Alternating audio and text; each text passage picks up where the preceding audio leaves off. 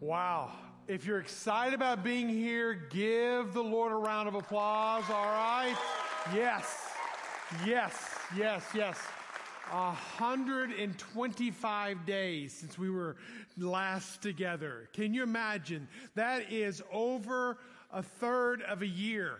And that is how long it has been. I was getting dressed this morning and didn't put on a t-shirt and sweatpants.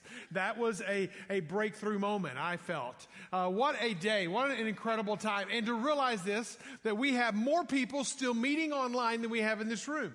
And so it is uh, awesome. The family of Grace Point is meeting literally all over the world. And, and I say that, family and friends of Grace Point, because we've had people tune in from Kuwait, from Nairobi, Kenya, from West Africa, from all over during this time that we've been able to see through COVID shutting us down, if you will, it has changed us and rearranged us in so many ways. At the same time, it's created opportunity. And so we're excited about this. And so we're going to continue to talk to you in the room. Obviously, you're here, but we're going to continue to talk to those online because they're a part of us as well. And we want to invite them in. And when those who are in Northwest Arkansas feel comfortable and ready to come back, you are more than welcome to join us. There are a lot of changes. One, we're not going to be meeting on the second Tuesdays of the month, if you caught that a little earlier. And so, uh, again, we got some uh, rusty edges we got we got to uh, knock off. But anyway, we're going to be on the second Sunday for uh, the foreseeable future. That, for a lot of reasons I'm not even going to go into, but that's going to give us an opportunity to warm back into this, give people a little bit more confidence, make sure we're doing the, the right social distancing, the right hygiene along the ways, because none of us want to infect any of us, neither do we want to be infected. So let's care and respect for one another all along the way. There's lots of changes uh, going on. Generosity has changed. We're not going to be passing baskets, probably ever again. So online generosity, basket, uh, the wall um, uh, on the back, the boxes on the back, opportunities for you to give, connect with us digitally. So many ways that we're going to be changing. So hang with us in this because it, I think Grace Point will come out better uh, and we will be better all around uh, through this experience. And so our next time will be August the 9th. We'll be kicking off a new series of messages on that day called Love Better, okay? This was a series of messages that's been in the work for over a year. I thought we were going to be doing it pre-COVID, okay? Then COVID hit and we did the disruption series. So this is a message series that's been working in my heart for some time. Love better probably couldn't come at a better time than in this season of our life as a country, as a community, is learning how to not just feel love, but how to do love. Okay? And that's where we're going to be focusing on when we come back, kicking off that series. And so I'm looking forward to that as God has been laying it into, eh, on my heart. I don't know if you have, you heard, you saw the question maybe in the gallery. Have you finished Netflix yet? All right because there's lots out there and I know that we've all been on it. All right. Thank God for Netflix. Thank God for uh, Amazon Prime. I had to say Amazon, Walmart. If you'll come up with a Walmart Prime, I'll give you a plug too. Uh, you, know, you know, we've got Disney Plus. We got all these options that now we can entertain ourselves and we have done that. I want you, if you're watching online, obviously if you're in the room, you can't exactly do this, but if you're watching online, I want you to put in the comment section, what is your favorite genre of television, okay? Movies, particularly. So in this room right now, determine what is your favorite genre, and all at three, two, one, I want you to tell me, okay? Are you ready? One, or three, two, one. Action, I heard. All right. Any animation people in there? Like, like a good uh? Nobody. Okay, there's one. Thank you, Michael. Uh, and there's some kids up there, good, uh, that, that like animation. You take animation with sci-fi, and if they ever invent another one of those, I'll be okay. Uh, I, it's just not my, it's not my thing, okay? It's not my jam. Uh, however, my soon-to-be daughter-in-law uh, decided we were, as a family to be, we're going to go see a movie, and we let her choose. Mistake will never happen again she chose Frozen 2. Frozen 1 was bad enough. Frozen 2 was, I was asleep in 10 minutes. And so I measure the quality of a movie by how fast it takes me to put me to sleep. And so that was one of those. And so what is your favorite genre of movies? So this is the title of my message today is How to Train Your Dragon, okay? How to Train Your Dragon. Now maybe you have seen this uh, trilogy of animations out that are out there. Uh, it started with How to Train Your Dragon, uh, and then it went to How to Train Your Dragon 2, a very creative title there, and then How to Train Your Dragon in the Hidden World, okay? I want to talk about today that you have a dragon, I have a dragon, and it is in our hidden world. And we need to understand that hidden dragon comes out at times. Sometimes uh, in an unpremeditated way, sometimes in a knee jerk reaction, sometimes uh, we say things that we later on regret. Many times we do that. And it is a dragon inside of us, all right? Now, I want you to just listen to the message as I read verse 5 to 6 and just insert the word your dragon in, the, in, the, in this spot here. So follow along on the words on the screen. Here, here it goes. It your dragon can accomplish nearly anything or destroy it. It only takes a spark. Remember, dragons breathe fire. Remember to set off a forest fire. Our dragon can run the world, turn harmony to chaos, turn mud, uh, uh, uh, throw mud on a reputation, send the whole world up in smoke, and go up in smoke with it, uh, smoke that rises right out of the pit of hell. That is the description of the dragon that we carry inside our hidden world. That dragon, if we're not careful, listen to this, and you know cases of this, a dragon will cause a person an untamed dragon will cause a person to lose his job or lose her job. By merely not controlling the dragon inside of them, by saying the wrong thing to the wrong person at the wrong time, can cause a person to lose their job. It's caused marriages to have irreparable harm because there's untamed dragons. Children have experienced wounds that they carry all of their life because of an emotional outburst that was given that caused a wound in a child that they carried. Churches have split over, over an untamed dragon. Nations have pitted against nations because of untamed dragons. I cannot emphasize to you enough that this dragon concept has got to be dealt with. It is this small muscular organ located in, the, in this thing called the mouth. It's the tongue. And if we don't learn and to tame this and train this, it will actually destroy us. So if we've been with us through the book of James, and that was not my intent for the summer, but again, God has had lots of other agendas going on in our lives, right? So James is where we have been since the end of this disruption series. And I think it's been very practical for us, very, very succinct, Proverbs like statements that, that, that, James throws at us, just good coaching points that he gives to us for life. And so as we look at James over the past several weeks, well, it hasn't been very proverbial, if you will, in the proverb formation kind of way, where most of Proverbs are very densely packaged, a couple of phrases, a couple of verses, all packaged together, and they come as zingers, okay? That's how most of James is written. However, there are three treaties that he gives in the middle of James that are actually full length, several verses, 12 verses today to be exact, treaties for our lives and how we live our lives. And there are three basic expressions of our lives. And if we are very cognizant of this, then we will see these expressions, okay? Their emotions, their actions, and their words. We need to understand that if we cannot control our emotions, how we feel about other people, Joey Dotson shared a powerful message. If you missed it, go back online and watch it.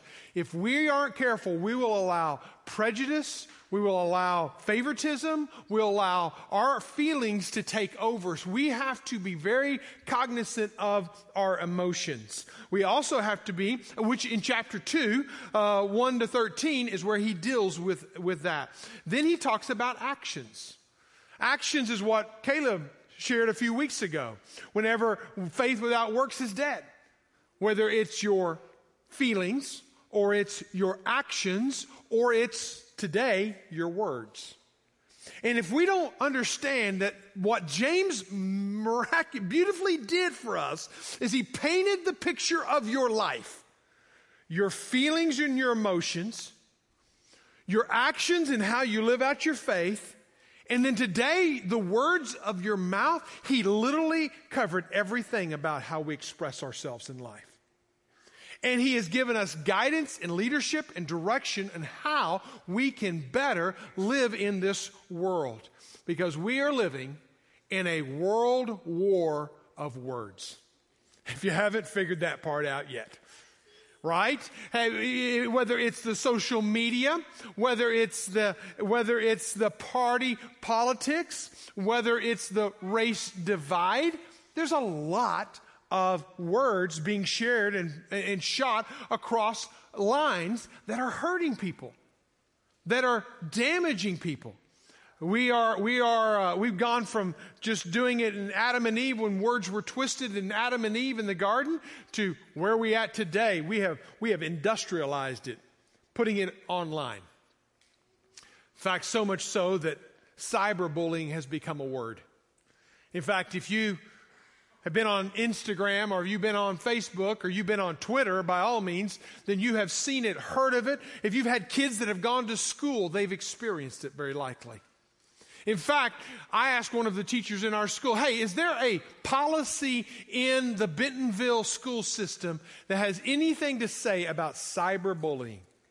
And he literally copied the pages, not page, pages of everything it says about bullying in Bentonville High School. And I would say that one of the, Bentonville schools, and I would say that one of the most common words in there was cyberbullying. Yet, what do we see even grown adults, politicians, leaders, people shooting across lines at one another in a cyberbullying kind of way? We need to learn to train our dragon or our dragon will set this world on fire. Probably not a more relevant message than right here today in the day which we live. Speaking of students, speaking of our students that will hopefully go back to school one day, uh, speaking of our high school and middle, uh, uh, our, our junior high students, we've asked our students to read our passage of text today. So if you have your Bibles, you can open to James chapter 3. We'll be there in verses 1 to 12. And let's just let, let our students read our text to us today. So, guys, fire it up. Not many of you should become teachers, my fellow believers. Because you know that who teaches will be judged more strictly. Indeed, we all make many mistakes. Anyone who is never at fault in what they say is perfect. Able also to bridle his whole body. When we put bits into the mouths of horses to make them obey us, we can turn the whole animal. And consider ships. Though very large and driven by fierce winds, they are guided by a very small rudder wherever the will of the pilot directs. Like the tongue is a small part of the body, but it makes great boasts. Consider what a great forest is set on fire by a small spark. The tongue also is a fire, a world of evil among the parts of the body, corrupting your entire body. It can set your whole life on fire. And it itself is set on fire by hell. Every kind of animal, bird, reptile, and fish is tamed and has been tamed by humankind. But no human being can tame the tongue. It is a reckless evil full of deadly poison. With the tongue we praise our Lord and Father, and with it we curse human beings. Out of the same mouth come praise and cursing. Surely, my brothers and sisters, this is not right. Does a spring pour forth from the same opening both fresh and salt water? My brothers and sisters, can a fig tree bear olives or a grapefruit bear figs? No, you can't draw fresh water from a salty spring. All right. Thanks to our students for sharing our word uh, today. And as you read that and you follow along in your Bibles, I want us to see in this passage of 12 verses, he gives us three warnings about the dragon inside of us. Three warnings that we need to be very alert to. Number one warning, jot them down, is your words hold power. Your words hold power but your words express weakness. You're going to see that each one of these warnings comes almost like a contradiction. Your words are very powerful. At the same time, your words show great weakness if we're not careful. When you look at that passage and you, and you, and you skip it, look down at verse one, then you find where he says this in verse one. He says, not many of you should become teachers, my brothers, for you know that he who will teach will be judged with greater strictness. This is a challenge to us to say, hey, listen, if you want to be a teacher, especially James is referring to teachers of the word, you need to really think long and hard about this. Because it is a tremendous, powerful thing to stand where I am standing, to open this book, and to start articulating as if you were speaking from this book. That you have got yourself together, come out here today, sit down in this room today, trusting that you're going to hear truth from God and not be manipulated. And I pray to God as I do each and every day and each and every week and each and every Sunday that God may these be your words, not my words. May my prejudice not be there. May my agenda be off the table. And may they hear from you and not from me. I remember my pastor, whenever I was growing up and as a sophomore in high school, I went to him and told him I felt like God was leading me, calling me into the pastoral ministry. And he literally said this He says, Mike, if you can do anything else, go do it. Literally, he said that. He said, if you can dig ditches and be happy and content digging ditches, then go do that. Literally, it caught me off guard.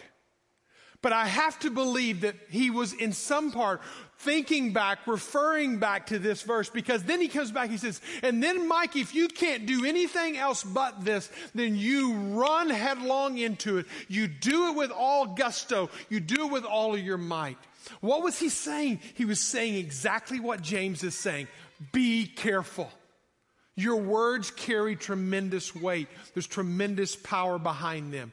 But if you go on in verse 2, you also see that our words point to our weakness. Verse 4, he says, For we all stumble in many ways. And if anyone does not stumble in what he says, he is perfect man, able to bridle even his whole body. Basically, none of us in this room would call ourselves perfect. Basically, what James is saying here is, says, listen, the last thing we're going to ever be able to tame is our tongue. It is a, it is a thing that will stumble us, will cause us to fall, will call us to, cause us to trip. If we aren't careful, we'll say things to our kids that our kids will remember 30 years from now. One statement can be lodged in the heart of a child that they'll hear and repeat and go to bed at night, replaying in their mind, in their heart, and in their soul 30 years from now. What we might say to a spouse, what we might say on the job, as I said in the beginning, might literally be something that will destroy our future if we do not realize the power of the tongue and the, the ability for it not only to create great power, but also to be a means of stumbling and falling. In fact, this same word that James uses in verse 2, he also uses in chapter 2, verse 10. Whoever keeps the whole law but fails, ptaio, in one point, he has been guilty of all. So the word for fall or stumble or trip up Again, how many times have we said something that, ooh, I wish I hadn't said it?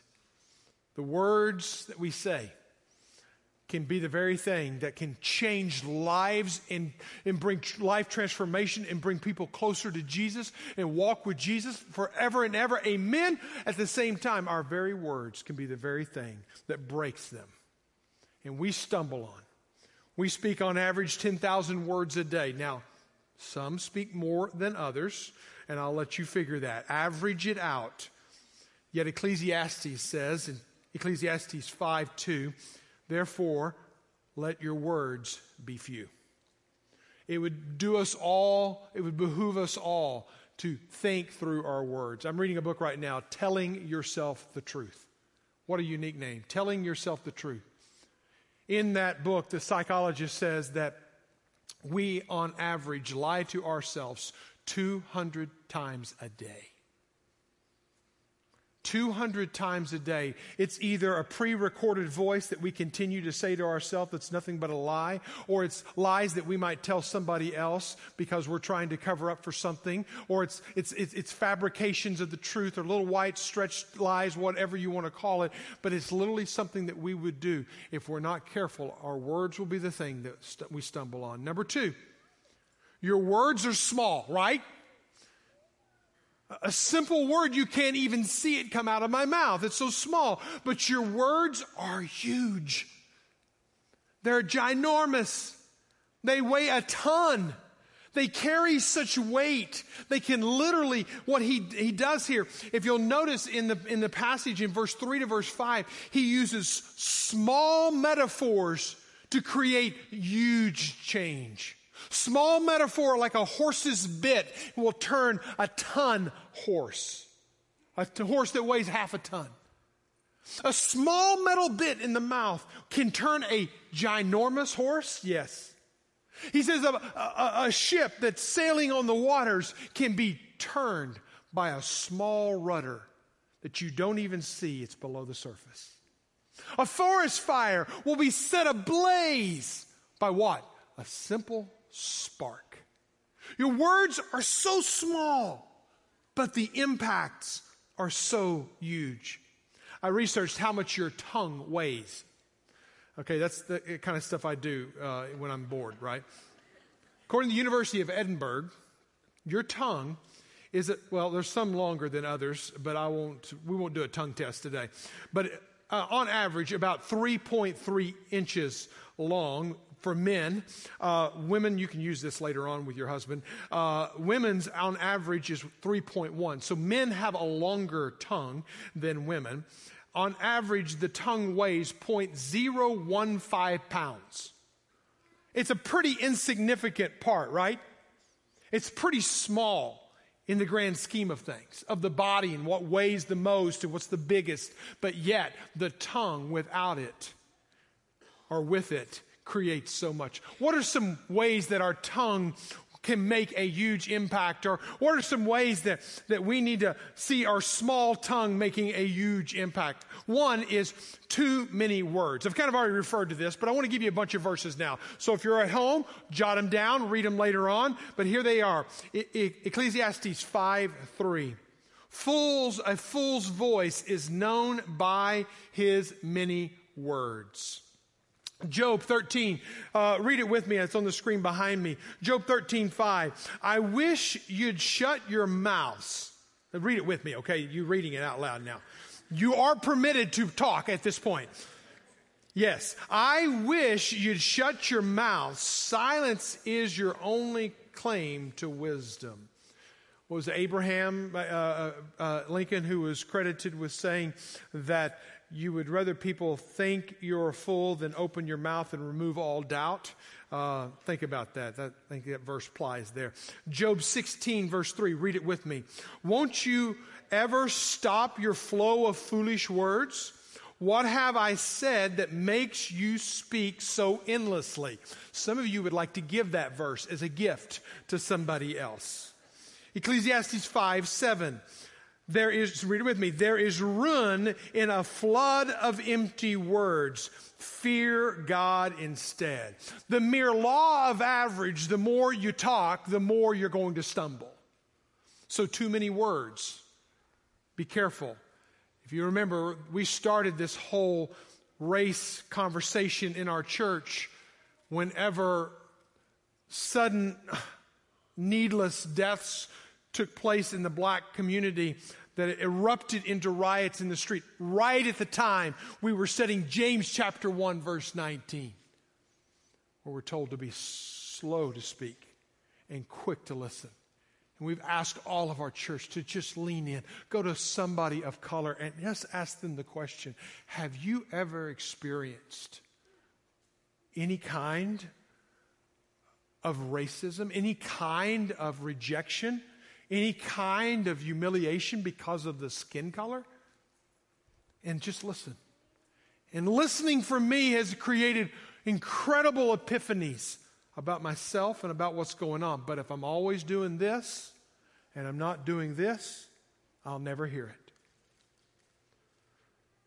Number two, gossip. Gossip is one of the small ways. I mean, it's not really that big a deal. I'm only sharing what I've heard. I didn't start the gossip. I'm only passing it along. Or in prayer groups, I have a prayer request. And we'll give everything but that final juicy bit of detail and just leave it hanging. It's a form of gossip. Someone said it like this Dogs are man's best friend because they wag their tail and not their tongue. There's a lot of truth to that. Leviticus chapter 19, verse 16 says this You must not spread false stories against other people. I am the Lord. Rick Warren said in his book, A Purpose Driven Life, he said the gossip is passing on information when you are neither a part of the problem nor a part of the solution. That's what gossip is. Lies. I already said that we lie to ourselves, we lie to others over 200 times on average a day. Think about the things that we're saying to ourselves. Think about the things that we're stretching out there. We never really consider lies that really big of a deal. We wouldn't lump it in with a murderer, right? Or a rapist. I mean, that's, that's, that's, a little stretch, Mike. It's just a little lie. It's my taxes. But hey, you know what? The government's taking too much anyway. I can fudge a little bit here putting in half a dozen other examples. I've heard of parents where they'll go up to buy tickets at the movie theater and say, hey, tell them your age is this so that I can get a few dollars off. You know what? You may save a few dollars, but it may cost you your character with your child.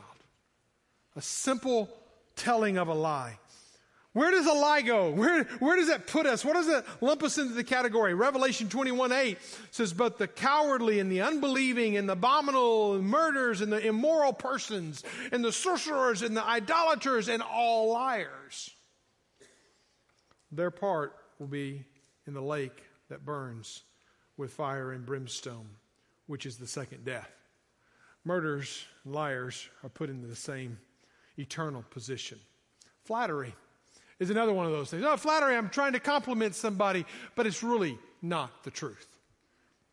I'm really, it's, it's an empty praise to get at an alternative motive behind an alternative motive okay it's, i'm really trying to get something from them so i'm going to i'm going to flatter them psalm 12 chapter, uh, verse 3 it says may the lord cut off all flattering lips the, the last one, and it's probably not the last one, it's the last one I'll give you, of the small ways that we can use our tongue but make a ginormous, huge impact is through grumbling. Grumbling. It's this half uttered, half spoken, half concealed complaint. We can do it in such a passive aggressive kind of way. We can share something, but we don't share in truth. It's grumbling underneath the surface. It's like a, it's like a smoldering fire inside the soul. And, but we don't let it come out to the right person in the right attitude in the right time. Instead, we would rather talk about people than talk to people that grumbling is probably one of the most dangerous and most unaddressed issues in the home, in the church, in, in, in, in, relationships, on the job, with the boss, whomever, is the grumbling that can take place. Beware of the grumblers. In fact, if you think about one of the greatest leaders ever to mark the pages of Scripture, have to, you'd have to be in your top five at least, maybe in your top three, would be a man named Moses. What does Moses do? He leaves his house and place of privilege. He comes down to become a servant to his own people to help rescue them from the slavery of the Egyptians. He puts himself out there. He, he puts himself on the line. Now, as the story goes, they takes and leads willing volunteers to go. Those who signed up for the task and the journey, they start on this, what becomes a 40 year journey. When they get on that journey, they begin to look at their leader and they begin to grumble. And that's literally the words that they say. If you look at Exodus chapter 15, verse 24, it says, And the people grumbled against Moses, saying, What shall we drink? I want you to hear that for a moment. There's an entitlement socialist kind of attitude here. I'm thirsty. but you're not giving me something to drink. If you're thirsty, go dig a well. If you're thirsty, go get a drink. But what they did, instead of becoming a part of the solution, they added to the problem. And they began to grumble about Moses. And instead of becoming again this sense of, uh, uh, I'm thirsty, what can I do about it? Moses, I'm thirsty, what are you going to do about it? But here's the thing about it. If that's in chapter 15, if you just go one more chapter down to chapter 16, you'll notice that grumbling doesn't stop. It actually grows. The whole congregation of the people of Israel grumbled against Moses and Aaron in the wilderness. Grumbling will spread faster than COVID 19 and could be more dangerous than COVID 19. Where it may not kill you physically, it can kill you in every other way a slow, painful death. Let us be mindful that grumbling is a dangerous part of society. When we grumble, we don't go to the right person, the right attitude, the right time, and tell them the right truth. We don't. We, we'd rather talk about them than talk to them. It is a horrible virus that happens. That's chapter 16. But it doesn't stop. You go to chapter 17. This is what it says in chapter 17. It says, But the people thirsted. Again, they're still thirsty two chapters later. They thirsted for water. I want to say, get off your gluteus maximus and go out and dig a well, okay, if you're thirsty. And the people grumbled against Moses and said, Why did you bring us up out of Egypt to kill us and our children? Now you talk about a story that has grown now, because that's what grumbling does. Is it's not good enough to stay here with the issue we're thirsty. Now you're literally killing us? You're out to get us. You're out to set. You left the palace to bring all of us out here to kill us and to kill our children. You see what grumbling does? Grumbling is never finished. It's not happy until there are more people grumbling. It's not happy until there is more grumbling to be grumbled about. It is a cancer, it is a virus. Here's a life principle for you, jot it down. Grumblers don't solve problems, they multiply problems. They multiply them. Three chapters into grumbling, and they're still grumbling, and guess what? They will continue to grumble. That's why in Philippians chapter 2, verse 14, it says, Do all things without grumbling or disputing. If you can't do it without grumbling, then don't do it. Fix the grumble, then do it. Go to the right person, the right time, the right attitude, the right words, and work on the right solution together. The third, your words take life, take your life, your words give life. Your words will, they'll cause you to stumble, be careful of that. They'll also cause you to help people's lives change. It can be incredibly helpful whenever we train our dragon. Your words will make people and will make a huge impact on people, or it can literally destroy people. Your words take life or they give life. Your tongue will take someone's life if we're not careful. If you go to verse 6 to 9, this is what it says. If you have your Bibles, he says, And the tongue is a fire, a world of unrighteousness. The tongue is set uh, among its members, it's staining the whole body, setting on fire the entire course of life, and set on fire by hell itself. It is a hot mess, literally. And we need to remember the words of Jesus whenever he said, People will give an account for every careless word they speak. We will give an account for our words. Every idle word is what some translations say, so be warned that your words can literally take someone's life couple of verses to jot down as we get ready in the fall to study through the book of Proverbs. Here's a couple of samples of Proverbs again. Proverbs 18, verse 21 Death and life are in the power of the tongue. What will your tongue do? Will it bring life or will it take life? Proverbs 15, 1 A soft answer turns away wrath, but a harsh word stirs up anger. And I will say this in confession to you that I have been guilty of many a harsh words. And I am trying to surrender my tongue more and more and listen deeper and deeper to not only what is said, but how it is said, why it is said, what's behind what's being said, more and more and more. I can remember as a high school intern, a, a, a, actually a college intern, that I was with a group of brothers, really a band of brothers that to this day we, we maintain contact with each other. Different parts of the world, one's in St. Louis, one's in, in, in DFW, Dallas Fort Worth area, one's out in Oklahoma City. And to this day, we still maintain touch with one, one another. But after a summer of being together and jabbing each other, as college students tend to do, and sticking each other, we began to feel, even inside of ourselves, a little bit beat down. Even though we knew they were our brother, even though we knew they were in jest, we knew that some of, the, some of the things that they were saying, there was maybe a kernel of truth to it, and it was painful. It was hurtful. And it was Ephesians chapter 4, verses 29, that we all agreed that we were going to rally around.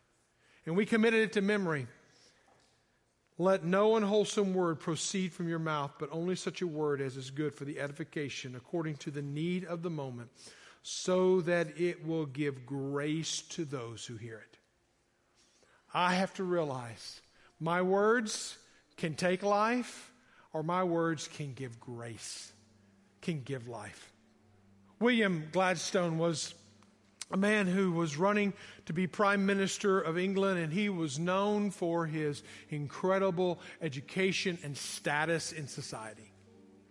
He was educated at Oxford, he was respected across the land, he was a shoe in to get it, he was a decorated individual, and had a pedigree to match it.